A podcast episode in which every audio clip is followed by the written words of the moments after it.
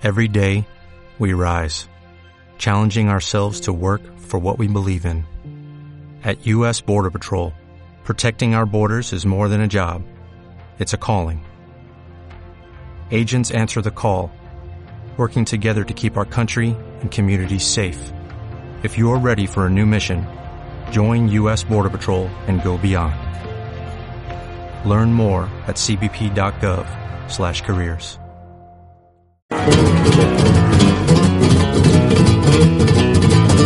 Somos producto de 500 años de explotación.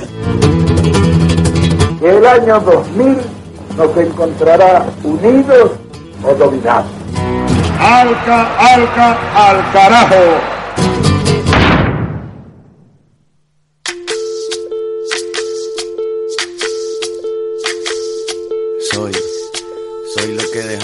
Soy toda la sobra de lo que se robaron un pueblo. Este sí que es un tema realmente para escuchar la letra. Porque viste que hay muchos temas que uno se guía por el ritmo, se guía por la música y olvida escuchar la letra. La verdad que sí, hay temas que son una bosta, la letra, y está buena la música. Pero este tema combina, primero, o sea, la música es buena, pero también la letra nos ilustra un montón. Y por eso creo que lo ha elegido también Sergio como cortina de su columna. Aunque ya creo que no sé si Sergio eligió este tema.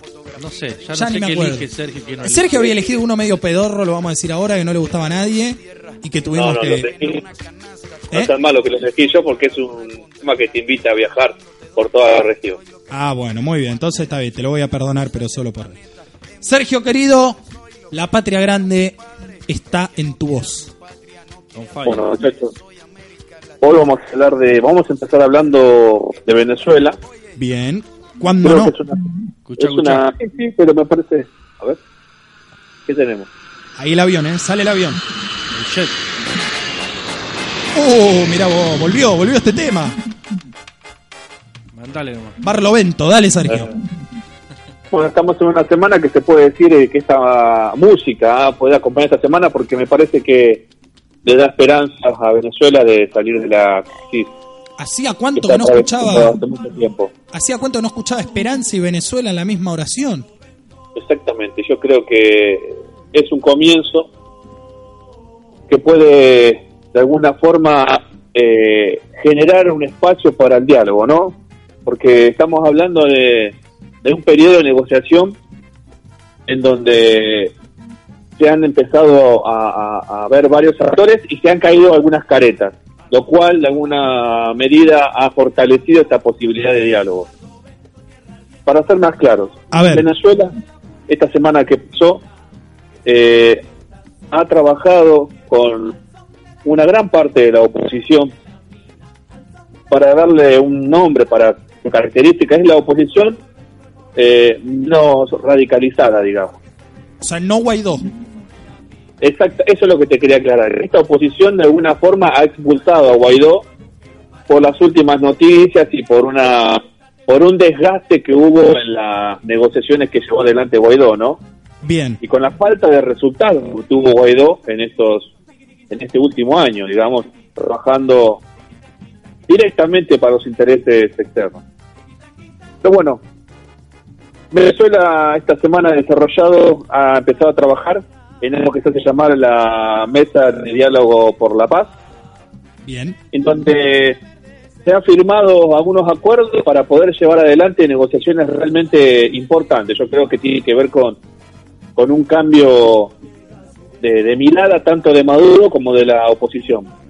Y yo creo que esta mesa de diálogo no solamente nace por la necesidad real de la crisis que atraviesa Venezuela, sino que me parece que esta mesa se lleva adelante más que nada por miedo a una guerra, a una invasión militar que puede realmente destruir lo que es Venezuela hoy, ¿no?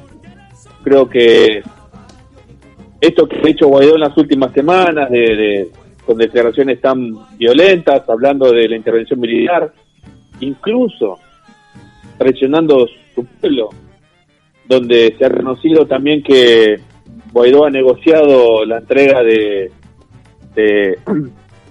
territorio que está disputando Venezuela a Inglaterra. para poder recibir más apoyo internacional para derrocar a Maduro. Pero... toda esta situación que ha hecho, que ha llevado adelante Guaidó, todas estas negociaciones oscuras, todas estas presiones externas que ha liderado Guaidó, sí, ha llevado a que una gran parte de la oposición empieza a desconocer a Guaidó como el referente del Venezuela que se viene. Por eso creo que han llevado adelante esta negociación y esta mesa de trabajo por la paz, ¿no? Che, Sergio, estas últimas fotos que han salido de Guaidó con toda estos delincuentes, narcotraficantes, creo que también lo ponen en un nivel realmente de vendepatria, de ser realmente un destructor de Venezuela, ¿no? No sé cómo es la mirada en Venezuela sobre eso. Creo que, bueno, eso exactamente, lo que estás diciendo vos es lo que ha hecho reflexionar a gran parte del pueblo y de la oposición, claro, venezolana, porque ven que, claro, el tipo que resulta que supuestamente iba a llevarlos a la democracia, a la paz, a normalizar el país, claro, resulta que trabaja con narcotraficantes, con, claro, mafiosos, y que tiene acuerdos oscuros por detrás, claro, entregando parte de la soberanía venezolana. Creo, señor, que toda esta situación ha hecho que gran parte del pueblo venezolano y de la oposición, fundamentalmente, revea su posicionamiento, ¿no? Las imágenes que se vieron, ¿son recientes o son fotos viejas? Son fotos que, por lo que he leído, he escuchado e investigado, pertenecen a febrero más o menos. Se han sacado en febrero y se han conocido recién ahora. También se han conocido ahora porque, por lo que estuve leyendo y buscando información, tiene que ver con que han podido detener a uno de los que sale fotografiado. Claro. Ajá. Demostrar su identidad. Exactamente. Por lo tanto, creo que tiene que ver con eso, que se han publicado las imágenes. Con la certeza de tener apresado a uno de los tipos estos que pertenece, un narcotraficante, un colombiano que trabaja en las fronteras con Venezuela, que era un poco, viene a hacer le brindaban un servicio paramilitar a Guaidó en la frontera con Colombia. Bueno, justamente vos hablabas de febrero, estas fotos coinciden con la fecha en la que se dio, ¿se acuerdan? El recital por la paz, el concierto por la paz en Colombia, cuando Guaidó quiere entrar con los camiones supuestos de ayuda humanitaria, claro, sí, desde la frontera, desde una de las fronteras con Colombia, quiere entrar a Venezuela con esos camiones y se produce, antes de cruzar el límite, todavía en territorio colombiano, se producen estos incidentes que algunos, de hecho Sergio lo ha comentado en su momento, fueron bastante dudosos, pues después se comprobó que adentro de alguno de los camiones, no de todos, había armamentos y había realmente material como para liberar una guerra civil. Y también se han conocido archivos y imágenes donde muchos de los que estaban prendiendo fuego alguno de los camiones con ayuda humanitaria eran partidarios de la facción de Guaidó. Qué bueno. Así que se fue desmantelando, como bien hablábamos al comienzo de marzo, más o menos estamos hablando de que había pasado mucho tiempo desde que Guaidó asumió y de que prometió resultados. Bueno, su poder ya creo que es casi nulo, no tiene ya relevancia lo que dice, ni tiene el apoyo. Ya Estados Unidos creo que... A ver, el tipo que lo apoyaba más a Guaidó era Bolton, este tipo que se fue la semana... Sí, que lo echó Trump. Exactamente. Bueno, este es el tipo que de alguna medida le daba apoyo a Guaidó, apoyo logístico y las ideas para seguir adelante con esta situación que llevó adelante Guaidó en estos últimos meses. Ahora, para entender un poco mejor, todavía tal vez no está configurado y estoy apresurándome, pero para entender un poco el futuro del tablero político en Venezuela, ¿qué nombre propio podríamos decir que se erige como el rival de Maduro democráticamente hablando? Perdón, muchachos, no los escucho. A ver ahí, ¿me escuchás bien? A ver, Graso, ¿qué pasa ahí? ¿Qué tocaste, Graso? Problema de señal. Problema de señal, dice. ¿Será de él? ¿Nuestra? Uy, se cortó. vamos a hacer un llamado. Vamos a hacer, dale, listo. Mientras tanto, recapitulamos un poco esto que estaba comentando Sergio en vivo. Estamos hablando de la actualidad de Venezuela, estamos hablando de que, bueno, Juan Guaidó, presidente encargado, no sé si sigue siendo presidente encargado en ejercicio del cargo, bueno, está empezando a perder su poder y cada vez más los sectores de la propia oposición venezolana, no tan radicalizada, ese es el término que utilizaba Sergio, están empezando a soltarle la mano y empezar a tender puentes, democráticamente hablando, con el oficialismo de Nicolás Maduro. Una de las medidas que bueno, se conocieron esta semana y que Sergio seguramente estaba a punto de comentarla, tiene que ver con la decisión del oficialismo de retomar la Asamblea Nacional, el poder legislativo de Venezuela, que por decisión del chavismo, del Partido Socialista Unido Venezolano, había, digamos, cesanteado su participación, su labor, estaba cerrado el Congreso y habían creado la Asamblea Nacional Constituyente únicamente con mayoritariamente con representantes del oficialismo y una muy pequeña porción de la oposición que no tenía lazos, no tenía vínculos con Guaidó.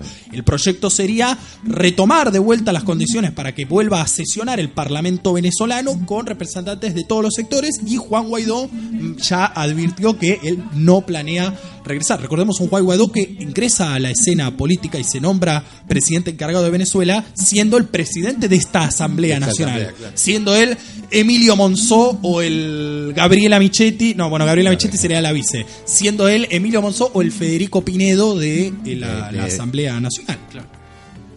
Hola, muchachos. Ahí te escuchamos. Ah, buenísimo. Sí, bueno, estaba escuchando un poco lo que estabas contando vos. Y qué vos de la incorporación de lo que es el oficialismo en la Asamblea tiene que ver con uno de los tantos puntos que se firmaron en esta mesa de diálogo por la paz, en donde se empiezan a cerrar acuerdos para llevar adelante un proceso de y de normalización de lo que es Venezuela. Por ejemplo, algunos puntos me parecían importantes comentar, tiene que ver con esto que decís vos, lo que la Asamblea Nacional Parlamentaria reincorpora al oficialismo, después con que se pueda trabajar para nombrar un nuevo Consejo Electoral Nacional, también para rever la situación de algunos presos políticos, y ante esta situación ya han sido liberados algunos. Bien. Uno de los más importantes que se liberó el miércoles, creo que fue, bueno, Edgar Zambrano. Sí, muy bien. Fue liberado el miércoles. Creo que esta situación le da esperanzas al pueblo venezolano porque empieza a haber acciones concretas desde lo que es el oficialismo en Venezuela. Y esto genera en la oposición venezolana un poco más de confianza, que era lo que estaba faltando entre lo que es el oficialismo y la oposición en Venezuela. Y después creo que hay algunos puntos que son importantes también que firmaron como acuerdo para seguir trabajando y abordando esta mesa. Tiene que ver con vieron, en algún momento creo que lo hablábamos, con esta parte, con el territorio está reclamando Venezuela, Guayana. Sí, claro. Sí. Bueno, sí. Ese territorio también lo ponen como un espacio a reclamar en conjunto el pueblo venezolano. Es un punto importante porque también los une. Otro punto muy importante que une a todo Venezuela para trabajar por la paz es también el rechazo a los bloqueos que tiene Venezuela, ¿no? Lo cual impide poder salir adelante. Yo creo que estas situaciones que se están dando en Venezuela van marcando un cambio de época. Y por eso hablaba de que le brinda esperanza al pueblo. ¿Por qué? Porque ahí realmente se puede ver que están negociando y están firmando acuerdos importantes en donde ceden ambas partes de Venezuela, ¿no? A ver. El oficialismo liberando presos políticos y acordando, cuando se está hablando de un nuevo Consejo Electoral, se está hablando también de la posibilidad de elecciones. Sí, claro. Yo creo que esta situación es fundamental para que esta mesa de diálogo por la paz obtenga resultados. Y creo que esto es lo más importante de todo lo que se está acordando. A ver, Sergio, te pregunto algo como para cerrar Venezuela, ya pasar al siguiente país e intentar uno a veces simplifica las cosas, ¿no? Pero para me voy a poner en modo Fantino. Quiero el título, quiero el zócalo o el titular de mañana de Clarín. ¿Vos crees que ganó o está ganando Maduro en esta disputa? No sé si gana Maduro o si gana la oposición. Creo que está ganando Venezuela, que esto es importante. El pueblo venezolano pueda rever la situación que está viviendo y poder llevar un diálogo democrático y de acuerdo nacional, lo que es bueno para todo Venezuela. Y por sobre todo para la región, porque una guerra en el corazón de América, lamentablemente, iba a lastimar a toda la red. Clarísimo, clarísimo. Entonces, Sergio, como siempre, me diste igual el título que estaba buscando. No sé si gana la oposición o no sé si gana Maduro. La que ganó es Venezuela. Me encantó. Tiene talento este muchacho. Mandame el jet graso, que nos tenemos que ir un poquito más cerca de la República Argentina. Nos tenemos que ir a Bolivia. Ay, me gustó. Mirá, qué lindo. ¿Hacía cuánto no escuchaba esta música? Bien graso, se puso de vuelta los pantalones. Sergio, estamos en Bolivia. Estamos en Bolivia. Estamos cerquita de lo que es el 20 de octubre, donde se acerca las elecciones, donde Evo Morales resulta que tiene cierta... A ver, está primero las encuestas. Bien. Pero está difícil la elección esta que está atravesando Bolivia. ¿Por qué? Porque...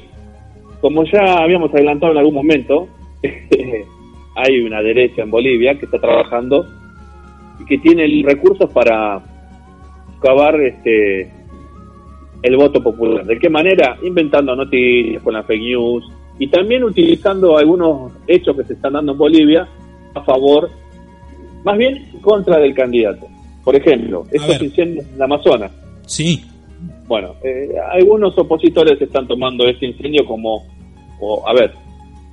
hablando de la inacción de Evo Morales, en donde no está ayudando a todos esos pueblos que están sufriendo el incendio, y de alguna forma hay encuestadoras que están diciendo que esta situación le está restando 1 o 2 puntos a Evo Morales.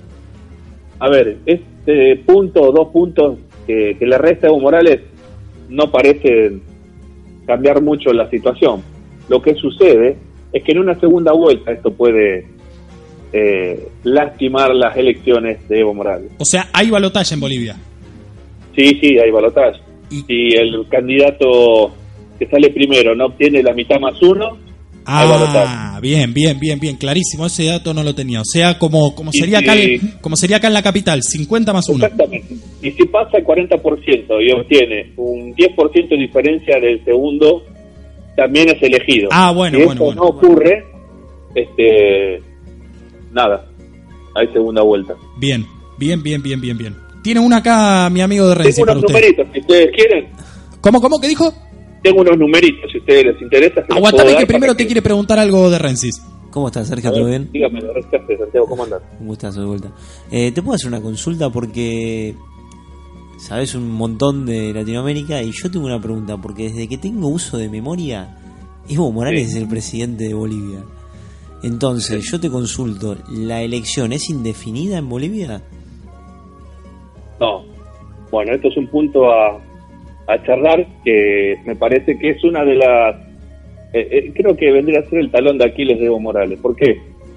Porque esta reelección en la que está Evo Morales, que está trabajando para ser reelecto nuevamente, fue consultada hace unos años en un plebiscito en donde no le salió favorable, donde perdió. Y sin embargo, ante un pedido, el tribunal ha dicho... algunos amparos y que trabajos, digamos, judiciales que ha desarrollado Evo Morales y el gobierno,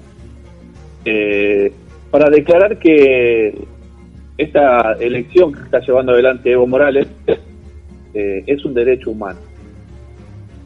Y creo que esto le ha restado bastante apoyo a Evo Morales en Bolivia.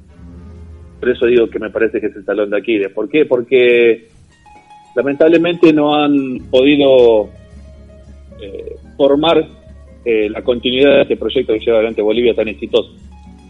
¿No han formado una imagen política tampoco que pueda continuar con la línea de Evo Morales? El problema es el siguiente, es muy, a ver, es muy como acá en la Argentina. El tema, a veces uno habla de proyectos, pero lamentablemente quedan siempre con el tema muy, muy personal, ¿viste? Mirá Lula en Brasil. Evo Morales es como la figura para un sector de la población boliviana. Evo Morales es como un superhéroe. Claro. Claro. O sea, así como te lo estoy diciendo, ¿eh? Algunos lo consideran como un santo. Okay. Por los cambios que ha generado en Bolivia. Es lo que genera un buen político. Y lamentablemente no hay una figura que pueda sucederlo y que pueda seguir adelante con este proyecto. Yo creo que esa es una gran deficiencia de Evo Morales, no haber podido formar un sucesor, una sucesora. Porque se borra con este escollo, ¿no? Con tener claro. para poder ir adelante en alguna nueva reelección. La verdad que es complicado, ¿no? Es complicado y hay que ser crítico de esta situación, porque creo que si no somos críticos, también estamos escondiendo un poco la verdad. Desde ya y por supuesto, o sea, si uno lo tiene que comparar no solo aquí con la Argentina, sino también, como decíamos, con el caso de Brasil, con lo que se especulaba que iba a suceder con Lula y Fernando Haddad, que no sucedió, también, bueno, puede marcar exactamente lo mismo, que evidentemente en esa falta de reinvención o de que aparezcan figuras más jóvenes, que tal vez aquí en la Argentina uno podría empezar a encontrar ahora un algo de eso, no en Alberto Fernández, sino en Axel Kicillof, por ejemplo, un político joven. Yo pienso, bueno, lo poco que uno conoce, ¿no?, de la política boliviana, que tal vez la figura que, no ahora, pero en los próximos años encarne el post-moralismo, el post-Evo moralismo, sería, lo digo porque veo su presencia en las redes sociales, que hasta incluso está pagando publicidad en las redes sociales, es la actual presidenta del Senado, Adriana Salvatierra, que también es una mujer muy joven y que bueno, desde ya se manifiesta en, como digo, en sus tweets, en sus posteos, en sus publicaciones, un discurso público, pues no todo es a través de las redes sociales, por supuesto, como bueno, una potencial sucesora de Evo Morales. Y ojalá que lo consiga, ¿no? Es lo que uno quiere, es lo que uno desea, porque estos líderes, por más que también uno lo desee, no son eternos ni eternas. Entonces es necesaria, como dice Sergio, como se plantea, está bueno que salga esta discusión acá, porque ahí me parece es donde estará si el progresismo puede vencer esta oleada de derecha o no en la región. En esa resolución de ese conflicto que tiene hoy el progresismo, podríamos decir, este proyecto de una patria grande, unida y que vaya para un lado. Sí, yo creo que también es un poco la estrategia que han utilizado el poder hegemónico en todas las regiones, hacer personalizar mucho la actividad política. Claro. Y porque, a ver, no somos tampoco tan ingenuos de creer que no se ha pensado en sucesores, sino que cada vez que aparece un sucesor de algún proyecto en alguno de estos países que estamos hablando, la prensa se ha dedicado de limarlo para que no llegue. Podemos hablar de Dilma Rousseff como una, por ejemplo. Pero aquí en la Argentina, Sergio, sin ir más lejos, Amado Boudou, cuando es electo vicepresidente de Cristina Kirchner, era la figura, digamos, un político joven, que venía tal vez con una de las decisiones exitosas, más revolucionarias de lo que fue el kirchnerismo, los 12 años de kirchnerismo, que fue la reestatización de las AFJP. Me parece que era por lejos la figura que se erigía para reemplazar a Cristina Kirchner en el 2015. Y bueno, lo primero que se dedicó a partir del día 1 de mandato, el Grupo Clarín y los medios hegemónicos de la República Argentina y de, bueno, sí, siempre aliados con los intereses de la derecha regional y de los Estados Unidos de América, fue destruirle la carrera a Amado Boudou al punto de tenerlo aún hoy preso sin condena firme. Sí, bastante, sí. Lo que estás dando vos es un ejemplo claro de cómo se liman a los sucesores de diferentes proyectos políticos. Por eso es importante siempre que hablemos de los proyectos, ¿no? Porque creo que ahí creo que el punto más débil que tiene el progresismo en la región es eso, es la posibilidad que tiene de generar este proyecto que pueda ser continuado por diferentes actores y no por uno solo, ¿no? Que es lo que ha sucedido en los últimos años. ¿Qué hablaron Sergio, Alberto Fernández y Evo Morales ayer en Santa Cruz de la Sierra? Importante reunión, creo que fue una reunión, fue cortita por lo que estuve leyendo, por lo que estuve buscando, pero creo que fue claro, tiene que ver con el desarrollo económico que ha tenido Bolivia y tiene que ver también si podemos, ver entre líneas, podemos ver también que lo que está buscando Alberto más allá de trabajar de forma regional con aquellos países que acompañan un pensamiento parecido al que tiene Alberto, tiene que ver también con que fue a ver Evo Morales por algo que se estuvo escuchando por el tema de la minería. Bien. Me parece que es uno de los puntos a tomar en cuenta para poder adquirir divisas en el futuro en Argentina. Y creo que lo que fue a hacer Alberto fue a ver eso, esta experiencia que está desarrollando Bolivia con el litio, que están mucho más avanzados que nosotros en Argentina, y creo que eso me parece que es lo más importante más allá de este trabajo en conjunto con Bolivia, ¿no? Me parece que eso es una de las cosas que fue a buscar Alberto ya, ¿no? Sin ir más lejos, mirá qué tan justo esto que me decís vos del litio y de las posibilidades que tiene la Argentina de explotar realmente el litio, por supuesto, atendiendo a todas las cuestiones medioambientales, que eso sí. Ese me parece que es otro talón de Aquiles que tienen los progresismos de América Latina, no haber atendido suficientemente a la cuestión medioambiental, pero después, podemos hablar acá en la Argentina de la ultrasojización y todas las cosas, después hay algunos que criticaban eso y defienden que hay que importar basura, eso no importa, pero te digo, esto que vos marcas lo decía, ¿te acordás? Milagro Sala en la entrevista que le hicimos allá en Jujuy, que hoy el monopolio de la explotación del litio, que Jujuy y Bolivia son limítrofes, por lo tanto los recursos son parecidos, claro, los territorios son parecidos. Este mismo territorio es dividido por una división política. Exactamente, tú lo has dicho. Y decía, la posibilidad económica que tiene la provincia de Jujuy, por supuesto la República Argentina como parte, por más que Gerardo Morales no le convenza tanto. No, Gerardo que quiere tener relaciones de marihuana. El hijo. Y ¿quién se lo dio? Qué locura. El viejo se la fuma. No, por favor, es un gobernador. Porque yo te la fumo. ¿Y saben qué? Pará. No nos riamos tanto, porque Gerardo Morales puede ser a esta altura junto con Valdés, en Corrientes, que le quedan todavía 2 años de mandato, los únicos 2 gobernadores de Juntos por el Cambio, si Lamens le gana a Larreta y si Anabel Fernández Sagasti le gana al candidato Suárez, al candidato oficialista en Mendoza. Dando por descontado que aquí Kicillof le ganará a María Eugenia Vidal, ¿no? Pero digo, ya fue reelecto Gerardo Morales. Sí. Recordémoslo, lo vamos 3-4 años más. Entonces, esta charla... Uno de los primeros que desdobló la elección provincial y que...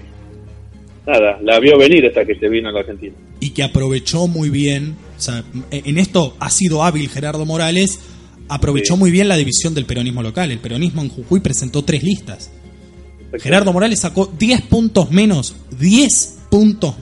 que en el 2015 y aún así ganó. Yo creo que también vio venir la situación económica y adelantó las elecciones, las desdobló de las nacionales y creo que esa fue la gran victoria de Gerardo Morales, ¿no? Qué buena columna, Sergio, que has hecho el día de hoy. La verdad, muy buena, muy ilustrativa. Alberto va a estar en Perú, ¿no? También ahora. Sí, y tiene Perú. Exactamente, se va a juntar con el presidente de Perú.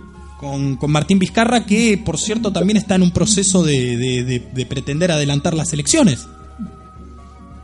Sí, pasa que Perú viene de un temblaredal democrático impresionante. Denuncias de corrupción y cosas tremendas que ha debilitado mucho al poder político peruano. Creo que está en una situación compleja, pero están saliendo despacito. Creo que los ayuda a este problema que tienen. Lo que los está ayudando me parece que es la estabilidad económica que está logrando. Creo que es lo que hace que el país, que Perú no haya explotado. Pues Sergio, decime si me equivoco, pero si no sé si con números más concretos, pero la inflación anual de Perú no llega a un punto. Sí, es muy buena la gestión económica que están haciendo. Sí, yo creo que esta es eso es por lo que Perú no ha explotado con la situación que vivieron en los últimos tiempos con el tema de renuncias y hechos de corrupción, la corte,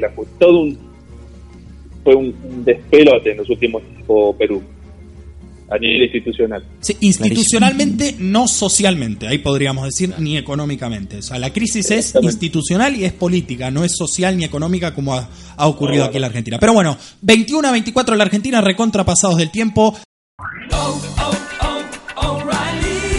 ¿Necesitas ayuda? En O'Reilly Auto Parts te ayudamos. ¿Necesitas algún consejo? Te aconsejamos. Nuestros profesionales en autopartes están siempre disponibles para ayudarte a encontrar lo que necesites. Excelente servicio al cliente es solo una de las ventajas que ofrece O'Reilly Auto Parts. Los profesionales en autopartes.